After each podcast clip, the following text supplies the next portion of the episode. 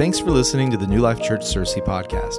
If you'd like to get connected to what God is doing at the Searcy campus, you can text the word Searcy to 88000. There you can give online, get connected to a life group, find your place in a serve team, and so much more. You can also find today's message notes in the YouVersion Bible app. Just tap the link in the episode description to follow along during the sermon and save notes directly to your phone. Now, prepare your hearts to hear a great word from God today. Well, good morning, Searcy. Good morning. So good to see all of you. Uh, as Johnson said, my name uh, is Caleb, and I'm just a pastor from the Russellville campus, and I always love coming to Searcy. It's so good to be here, and I want to introduce myself by saying, you know, I'm very honored and humbled uh, to have this opportunity, and I love your pastors. Uh, Pastor Kevin, the Atkinsons, the Woodsons, man, you guys just have an incredible team and some incredible pastors. Are you thankful for your pastors? Come on, can we give it up for them really quick? Good people, man, so good. I do want to warn you though, uh, because Kevin, I was looking in his office and he's a, he's a therapist. And so he does a lot of counseling, he has a lot of degrees, and I'm just going to be upfront with you. By the time we're done with this message, you're more likely to think that I need to be in therapy than I'm going to be a therapist. So I'm going to warn you on that. Uh, but man, I love to be here in Searcy. I'm thankful and honored for the opportunity. And today, I want to talk to you about someone in the Bible that I admire uh, greatly. And he's only mentioned briefly, but the impact that he had on not just the early church, the kingdom of God, but even to this day was incredibly tremendous. In fact, it literally was a name change. It wasn't a game changer. They literally changed this man's name based off of the impact that he had. And his original name was Joseph, and he was a Levite from the island of Cyprus. But many of you may know him as the apostles called him, which his name was Barnabas. And they gave him this nickname based off of the ways that he used and the measures that he took to make an impact on the kingdom of God. And the name Barnabas, and I want to be really clear with you Barnabas is not Barabbas, okay? Some of you may be thinking this is Barabbas. Barabbas was the criminal that was involved in Jesus' crucifixion. No, Barnabas was part of the early church. And Barnabas had a huge impact on Paul's life, and we're going to see today also on John Mark's life. And John Mark would go on to write the gospel of Mark. But the reason why these apostles gave him, Joseph, this nickname Barnabas is because of the meaning. And what it means is the son of encouragement. The son of encouragement. And the ways that he encouraged people around him literally transformed their lives. And it challenged me because I'll be honest with you. I thought to myself when I first read about this instead of encouragement, just going to be real with you, I thought, hey, you know, I'm, I'm a pretty good encourager. As a pastor, I feel like one of the things that I do fairly well, or at least I thought I did fairly well, was encourage people. Like I'm really good at congratulating somebody on Facebook when they post all of these pictures. Even if I don't like the pictures, I'm still to be really nice and encouraging, and I'm to congratulate them. If somebody sends me a joke, even if I don't laugh, I'm to give them an LOL. I'm to give them, come on, how many of you do that? How many of you somebody sends you something funny and you send these emojis, but you're not actually doing any of what the emoji tells you that you're doing. Come on, show me. I want to show of hands. People in the room are just like my people. Okay, cool. Yes. How, come on, seriously. Do you turn your head and you have tears running down your eyes when you send that emoji? No, nobody does that. But we do those things because we want to encourage people. We want people to feel good about themselves. And so, what does it mean? I had to think about this for a second. What does it actually mean, though, to encourage someone? And the definition is to give support, confidence, or provide hope to someone or something. And Barnabas wasn't just sending laughing emojis to jokes he didn't think were funny or congratulating people on Facebook. No, Barnabas took encouraging to an entire new level, a level that literally transformed the lives of the people that he encouraged. And here's the reality is that the Bible teaches us to be encouragers. And I can't think of a better time or a better era that we live in than to be, make encouraging people a priority. Because it's very easily to look around, even in our own world, our small bubbles, and be very discouraged by a lot of the things that we're seeing. And I'm sure Barnabas was in the same situation as he looked around. He was involved in the early church where there was persecution. The Roman government was literally killing Christians, martyring people for Christ. Barnabas had plenty of discouragement to go around him, and we're going to read about it here in a moment. But he chose to be an encourager. And not only did he encourage people towards the gospel, but he used the ability to encourage people to change the trajectory of their life. And the Bible teaches us to do this. I mean, you can find so many scriptures that talks about encouraging people. Two of my favorite are Hebrews 10 24, where it says, Let's see how inventive we can be in encouraging love and helping out. First Thessalonians says, Therefore, encourage one another and build each other up. You're going to notice as we read about Barnabas that it wasn't just situations or circumstances, but just like the apostles, it literally became who he was. And I believe that God has called us as Christians to be encouragers, not just in moments, in situations, but literally for it to be the very essence of our being. And I think there are three things that we can learn from Barnabas that can help all of us in our lives really understand what it means to encourage people. And so let's look at where he's mentioned in Acts chapter 4. Acts chapter 4, we're going to be reading verses 32 through 36. Now, verse 32 through 35, you're going to probably have, if you grew up in church like me, you're going to know this scripture. We've read this scripture a lot, we've heard of this, but the last scripture is what's really important. Let's read this. Verse 32 All the believers were one in heart and mind. No one claimed that any of their possessions was their own, but they shared everything they had. With great power, the apostles continued to testify to the resurrection of the Lord Jesus. And God's grace was so powerfully at work in all of them that there were no needy persons among them. From time to time, those who owned land or houses would sold them and brought the money from the sales and put it at the apostles' feet, and it was distributed to anyone who had need. Okay, that's pretty fascinating that they, if anybody had any kind of wealth in that time, during that time, God's grace was so powerful that they literally would just sell it and give it to the apostles. That's incredible. That's almost like unfathomable to me to even think of anybody doing that. And look at this the first person in line to do it, in verse 36, is Joseph, a Levite from Cyprus, whom the apostles called Barnabas, which means son of encouragement, sold a field he owned and brought the money and put it at the apostles' feet. And the first thing, this is the first time Barnabas is mentioned, the first thing that we learn about Barnabas is that he did little to nothing out of selfish ambition. That Barnabas did little to nothing. And I say little to nothing because I'm going to guess he's a human being like all of us, and I'm sure that there were moments, probably before God's grace was working so powerfully as scripture tells us in Barnabas. I'm sure there were moments to where he was doing things out of selfish ambition, but one of the first things that we read about is that he literally took his own wealth and his own land, sold it, and then brought the profit to the apostles' feet to give out to people who were needy. And these were people that he probably didn't know. These were people that were strangers, that he had no relationship currently with. And it is crazy to me to think that Barnabas, with wealth, because back in that time, just like today, typically if you have land, it means that you have wealth, that one of the first things that he would do to encourage people is to take his wealth and to give it to those who need it. And it's interesting because I've noticed in myself that it's one thing to encourage somebody when you expect something in return. Like it's one thing to encourage someone in your workforce that you're depending on for your job. It's one thing to encourage somebody that you're working alongside with or that in some way, shape, or form you're relying on them for some part of your life. But what if God was asking us to encourage people that couldn't give us anything in return. Like I said, I told you that I thought I was a great encourager. And I remember early on in ministry, I actually got called out for this because I was great at encouraging the people who impacted my life. I was great at encouraging the people that were within my ministry or even within my own family, the people that I was relying on for certain things or that I was expecting or anticipating a return. And there was actually really close friends of ours, and they were doing ministry early on with us for many years, and they ended up transitioning out, not for bad reasons. They moved.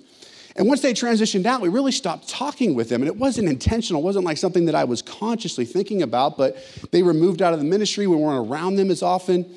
I'll never forget, he got lunch with me one day, and he just called me out. He said, Bro, he said, like, I miss our relationship.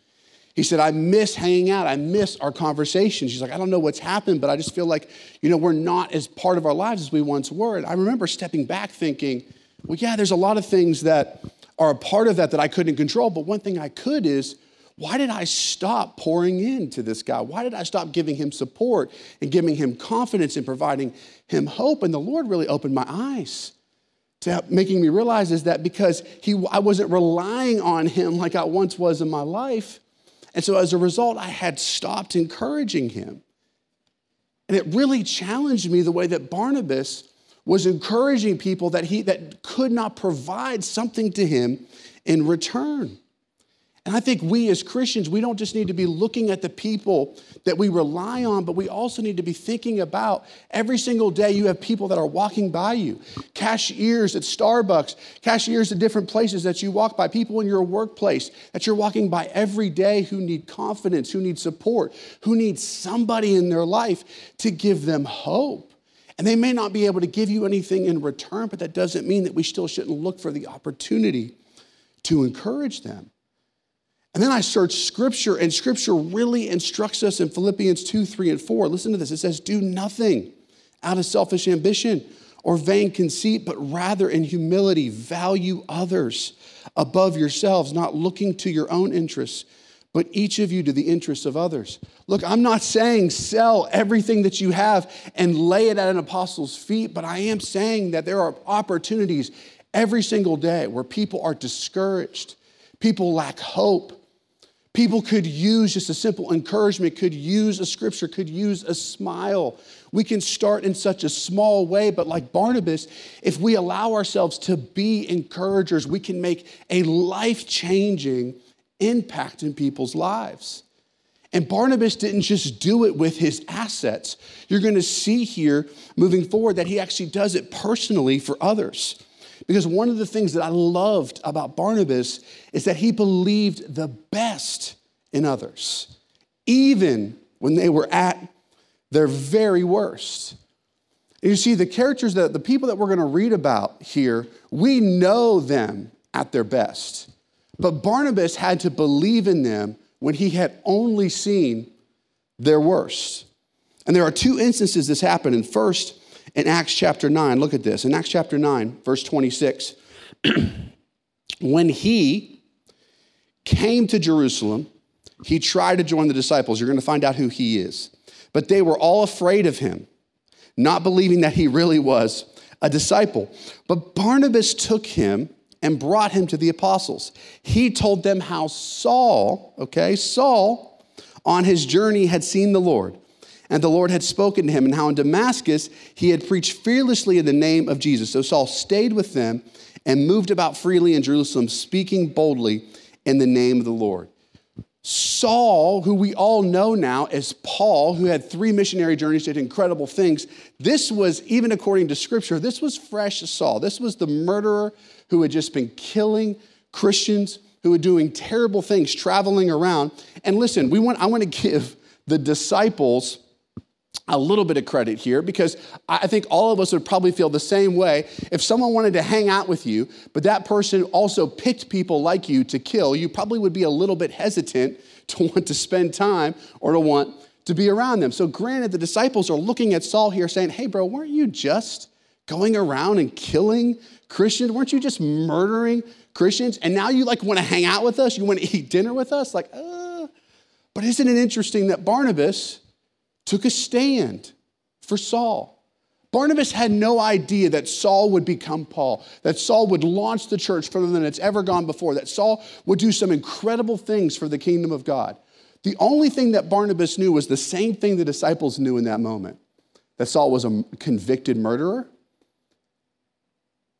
And it was dangerous to have someone like Saul around. Yet, Barnabas chose to believe the best in a man who people had only seen his worst. Then he does it again in Acts chapter 15. Sometime later, Paul said to Barnabas, Let us go back and visit the believers in all the towns where we preach the word of the Lord and see how they are doing. Barnabas wanted to take John, also called Mark, with them, but Paul did not think it wise to take him because he had deserted them in Pamphylia and had not continued with them in the work. They had a sharp disagreement that they parted company. Barnabas took Mark and sailed for Cyprus, but Paul chose Silas and left, commended by the believers to the grace of the Lord. He went through Syria and Cilicia, strengthening the churches. So here we have John Mark, which is actually fascinating because my father is named John Mark and he goes by Mark. Side story, funny story, for my entire life up until nine years old, I thought my father's name was Mark until I got a piece of mail. My mom made me go out and get the mail, and it said John Mark, and I thought my entire life was a conspiracy theory. Like, literally, I was like completely like, I was like, nothing is real, everything's a lie. I was like, who is John? Anyways, but John Mark, for whatever reason, the Bible doesn't tell us, he deserted Paul and Barnabas, and what were they doing? Paul and Barnabas were preaching the gospel, were healing people, were creating disciples, were doing godly things, and for whatever reason, scripture doesn't tell us, John Mark deserted him. Now, I told you that John Mark would go on to write the gospel of Mark, but here once again, we have him at his very worst, and Barnabas had every reason and excuse to dismiss and to walk away from someone like John Mark. After all, John Mark had walked away from him, yet Barnabas took a stand and chose to believe the very best in someone who was at their very worst. And once more, who was Barnabas standing up against? He wasn't standing up against bad people. He was standing up against good people, apostles, disciples, other godly people who couldn't see the best in someone, yet Barnabas chose to, even at the risk of his own safety. For all he knew, Saul could have been lying about the whole experience at Damascus and could have killed Barnabas. John Mark could have deserted Barnabas again, yet he took the risk to believe the best. And we live in a world today that designs us to think the worst about people. And guess what? For me, it comes natural. Not only do we live in a world where clickbait most of the time is what is going wrong in the world today, my mind, for whatever reason, I don't know if anybody else can relate to this, I can just very easily think of the worst of somebody. Like, I don't know if anybody else is this way, but man, like any people watchers in the room, is anybody a people watcher in the room? I can be a people watcher. It really gets bad for me when I'm at an airport. I don't know why, but when I'm at an airport, man, I get real judgy. Like I just get really judgy on people for whatever reason, and I can really easily think about just the worst thing. And I'm going to give you guys some examples of this. Just put myself on blast because it's true. I, it's like for. okay, sorry. But for instance, like if, if I saw it, and this, these are all really true stories, and this is what I was thinking, and I'm gonna feel really bad. But, anyways, I saw this dude with a tie dye shirt, and the first thing I thought of is he probably doesn't wear deodorant. That was just the first thing that came to my mind. He's wearing a tie dye shirt and flip flops. And the first thing I thought is, he does not wear deodorant. Or I was in line at McDonald's, I was waiting to get breakfast, and there was a lady up front, and she was really mad about her order. Her order was wrong, and she's yelling at the cashier. And the first thing in my mind was, chill, Karen. I don't know her name, but I just guessed that it was probably Karen. Or the worst one is there was this older lady and she had this little tiny dog that she brought on the flight. And for whatever reason, this dog had it out for every human being on the flight because it barked the entire time. Yeah, and so, anyways, and so I thought to myself, I was like, I'm gonna give her some water, water, maybe some vodka, put it in there, give it to the dog, let it drink it, think I'm doing something nice. I'm really not. Anyways, you understand? But, okay, wait, wait, wait. That's the worst. Okay, that's the worst. But what if I was trying to believe the best? What if the guy with the tie dye shirt was wearing it because his daughter got it for him for his birthday and he was wearing deodorant? If I walked by, I could smell the old spice, okay? What if the lady in McDonald's, she just lost somebody? She had a really horrible day and the poor lady, she just wanted her McDonald's fries. We can all relate to that, right? Okay, what if the older lady, the reason why she couldn't, she had to bring her dog is because she didn't have anybody else to take care of it. She had no other people in her life to be able to take, that, take care of that dog while she traveled, so she had to bring that dog with her. See, don't you feel bad? Welcome to my life, people. This is what happens, okay? So, this is believing the best in somebody instead of the worst. But I think us as Christians, we have to be careful that we don't always assume or believe the worst in people, even when they're living in their worst. Because there are often times when people are at their very worst that all they can, they, they don't have any hope in their lives, and what they need from us is not a laugh. What they need from us is somebody to give them hope. And I believe that's what Barnabas did, is that even though Barnabas was seeing the worst, he chose to believe the best. And by believing the best in Saul, by believing the best in John Mark, it empowered them to become their very best. You see, it's easy to encourage people at a wedding. It's easy to encourage someone at a birthday, but one of the most difficult things for me to do is to try to encourage somebody at a funeral. Because it is hard to find support or confidence or hope when things are at their very worst. But oftentimes, that's the very thing that people need. And look, I don't know about you, but I have people in my life who, even right now, are living at their very worst. And not only do they need my vote of confidence when I speak to them, they also need my vote of confidence when I speak about them. Because it is one thing to go to somebody and say, hey, I believe the best in you, but it's another thing to stand up to everybody else saying, hey, even though he's at his worst, I believe there is still the very best on the inside of him.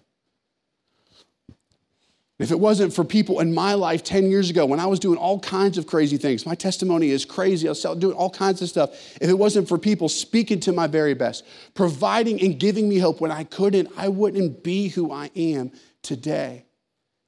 And I know there are people in our lives right now who may be living out their very worst.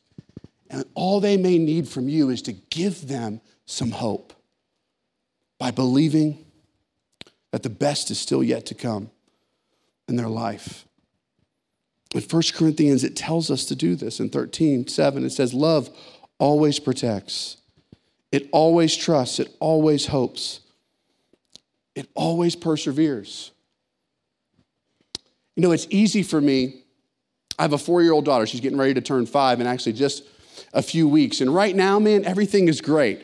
She is she's hilarious. She's awesome. She's in dad, like she's in full daddy mode. And she just loves me and all of this stuff, and it's great. So it's easy for me at four years old to protect her, to trust, to hope, to persevere. But I had two sisters, and I know there's a time coming, people. I know there's a day coming where she is not gonna think dad is cool. She's not gonna wanna jump on the bed with dad. She's not gonna wanna do all these different things that she loves to do. And I know there's probably gonna be a point in my daughter's life where she's gonna be at her worst.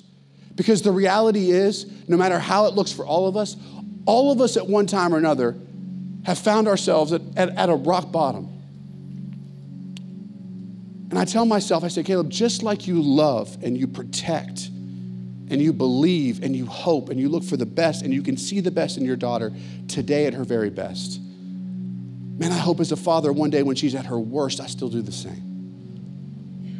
Because that's what we need. I mean, after all, all of us are at our worst in our sin nature. And who gave us the greatest hope? You know, I just talked about one of the hardest things to do is to encourage somebody at a funeral because death is the worst. It just is. When people die and young people, you don't think about it enough, but trust me, I'm 34. As I've gotten older, I think about it more because people don't live forever. One out of one person, we all die. I know that I'm, trying, I'm discouraging you guys. I'm sorry, but listen. There is, because of what Jesus Christ did, even in the worst, we have hope. That even though the worst thing that could happen is somebody dying, we can still find hope because of what Jesus did. And what Barnabas did is he took the hope that Jesus gave him and he started to share it with the people around him.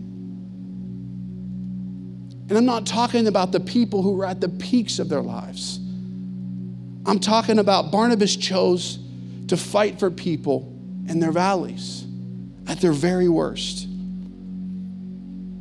And man, it just challenged me because, again, if you scroll through your news feed or anything, you can get really discouraged. You can get really cynical about the world and about people. Like me, you think the worst. You can get really annoyed and make fun of people a lot. But man, I'll tell you what scripture tells us as disciples of Christ that it's clear is that we should always look for the best. And we should always believe the best. Your political candidates over this last few weeks didn't, didn't win re-election, didn't, things didn't go as you planned. We can still believe the best. Because we don't serve man, we serve God. And so it doesn't matter if governing authorities get off bat because guess what? They still have to submit to the heavenly authorities, just like we do. And so, no matter what happens in our lives, we can always walk and carry hope because of what Jesus did for all mankind. And so, how did Barnabas, even when people were acting their worst, when people were living out their worst, how did he see the best? Because he learned from the best. Jesus saw him at his worst and loved him. So, there is no one in this room that doesn't have the ability to be an encourager. There is no one in this room that doesn't have the ability to be a son and daughter of encouragement. And I can't think of a greater way to make an impact in the people around us than to support, give them confidence, and most of all, provide hope in what seems to be a discouraging and hopeless world at times. And lastly, is Barnabas fought for spiritual freedom. and if you're taking notes, man, I really encourage you circle underline, emphasize spiritual. Spiritual freedom. Up until this point, we know that Barnabas loved two things. He, first of all, loved the gospel. God's grace worked so powerfully in Barnabas that he sold everything that he had and gave it to people he didn't even know. And then number two is Barnabas loved people. Saul, at his worst, Barnabas loved him. John Mark, at his worst, Barnabas loved him. But now, we're going to see a point here in Acts chapter 15 where the gospel and a group of people have come under attack. And look at what Barnabas does. In Acts chapter 15, verse 1, he says, Certain people came down from Judea to Antioch and were teaching the believers, unless you are circumcised according to the custom taught by Moses, you cannot be saved. Okay, here is the gospel under attack. They're saying, unless you are circumcised, you cannot receive salvation. So this brought Paul and Barnabas into sharp dispute, not with each other, but with the people saying this, and debate with them. so Paul and Barnabas were appointed, along with some other believers, to go up to Jerusalem to see the apostles and elders about this question. Yet here, once again, Barnabas is going to bat, is going to fight, not just for people, but for the, the gospel. And so it's interesting because the people who were saying that if you weren't circumcised, you cannot be saved, were Jews. We know that Barnabas was a Levite from Cyprus, he also was a Jew. But you see, Barnabas understood what the gospel was. You see, in the Old Testament, the nation of Israel was a physical birthright. And so, because it was a physical birthright, there were ceremonial laws that had to take place. And you can read about some of these in Leviticus that they had to do to represent the physical covenant between God and the nation of Israel. Well, when Jesus came, like he told Nicodemus, who was a Jew, Jesus says, now it's a spiritual rebirth. You will be reborn spiritually. And what Jesus was telling Nicodemus is now our covenant goes from a physical birthright to now a spiritual birthright, meaning that anyone who has a soul, all mankind has a right to be God's chosen people through me. And so now this is why we can have tattoos. This is why we can eat shellfish and we can do some of the things that Leviticus says because Jesus changed the covenant through the nation of Israel from being a physical to a spiritual one. Well, the Jews in that time, they had a hard time understanding this because according to them in the Old Testament in Scripture, to have a spiritual, to have a relationship with God, you had to be circumcised. And Barnabas and Paul were saying, no, it is now about people's spiritual freedom. It's no longer about something physical. Because if you've ever wondered what a Gentile is, a Gentile is literally anybody who isn't a Jew. So it's anyone. It doesn't matter where you're from. If you just are not a Jew, you are a Gentile. And what Paul and Barnabas were saying is the gospel is for everyone. And they went to bat and fought for the people that weren't even considered to be their own. And man, it challenged me as am I fighting for people to experience the gospel the way Paul and Barnabas is? I'll tell you what, with all the political climate of happening around, it even challenged me further. I see the way some people fight for political candidates. It is, I'm telling you, people dedicate their lives to all of this as far as the political candidacy of winning a political campaign. I mean, they fight like crazy. And the Lord really challenged me is do I fight for people's spiritual freedom the way that they fight for people's political freedom? Because the reality is, yes, we are citizens of America, and I love this country my grandfather served. I am so thankful that I live where I live. But I am also a citizen of heaven. And while America may not always last, heaven is eternal. And every single day, there are people that are dying who may not experience heaven. So, what is it that people would have personal rights, earthly rights, and freedom, but lose their rights and freedom to heaven? And so it challenged me. Barnabas has challenged me that we have got to start fighting for people's spiritual freedom. Because the reality is, is that our battle is not against flesh and blood, and scripture tells us this. But there are spiritual battles that are taking place in people's lives right now. And I think about my own family. I think about people that I love and I care about. I have a wayward sister right now. She is not following God, she's not loving the Lord. As I heard about all that Barnabas is doing, I thought, is anybody praying for my sister? Because at the end of the day, it's not me, but it's ultimately Jesus who's going to set her free. And what God asks us all to do is He asks us that we can pray. So Barnabas has challenged me to begin to fight for the spiritual freedom of people's lives.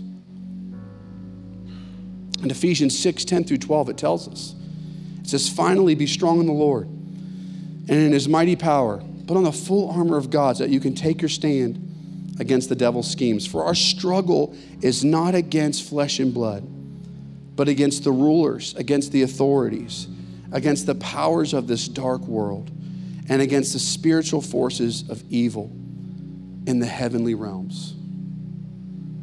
The reality is, is that our enemies are not on the left or on the right. Our enemy collectively is beneath us. And his name is Satan. And his goal is to keep as many people out of heaven as possible. And Jesus's and Barnabas's goal was to get as many people as possible to spending eternity with Christ. And Barnabas has reminded me that at the end of the day, that's what matters. Is where people are spending eternity. And it's time for disciples of Christ, you and I, to put our focus and attention towards people's spiritual right.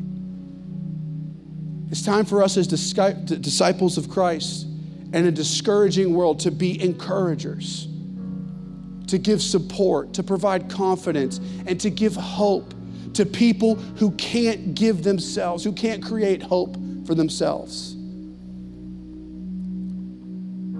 I think all of us in this room, we can think about someone in our life right now who is living their worst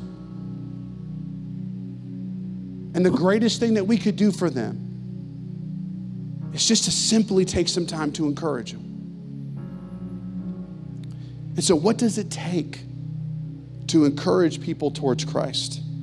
To become a son and a daughter of encouragement is to support them without expecting anything in return. It's to always look for the best in others especially when they're at their worst.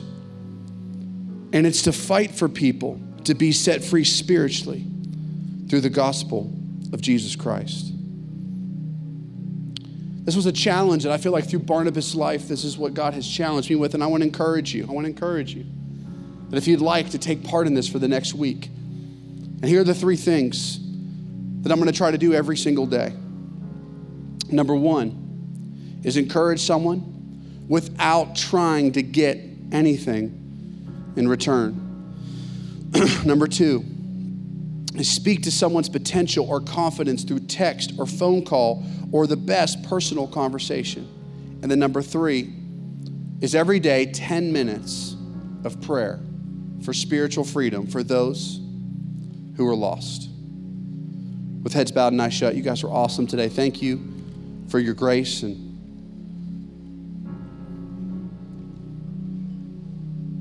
I just hope that myself included that the Lord can use us to provide hope and give people confidence who don't have any for themselves.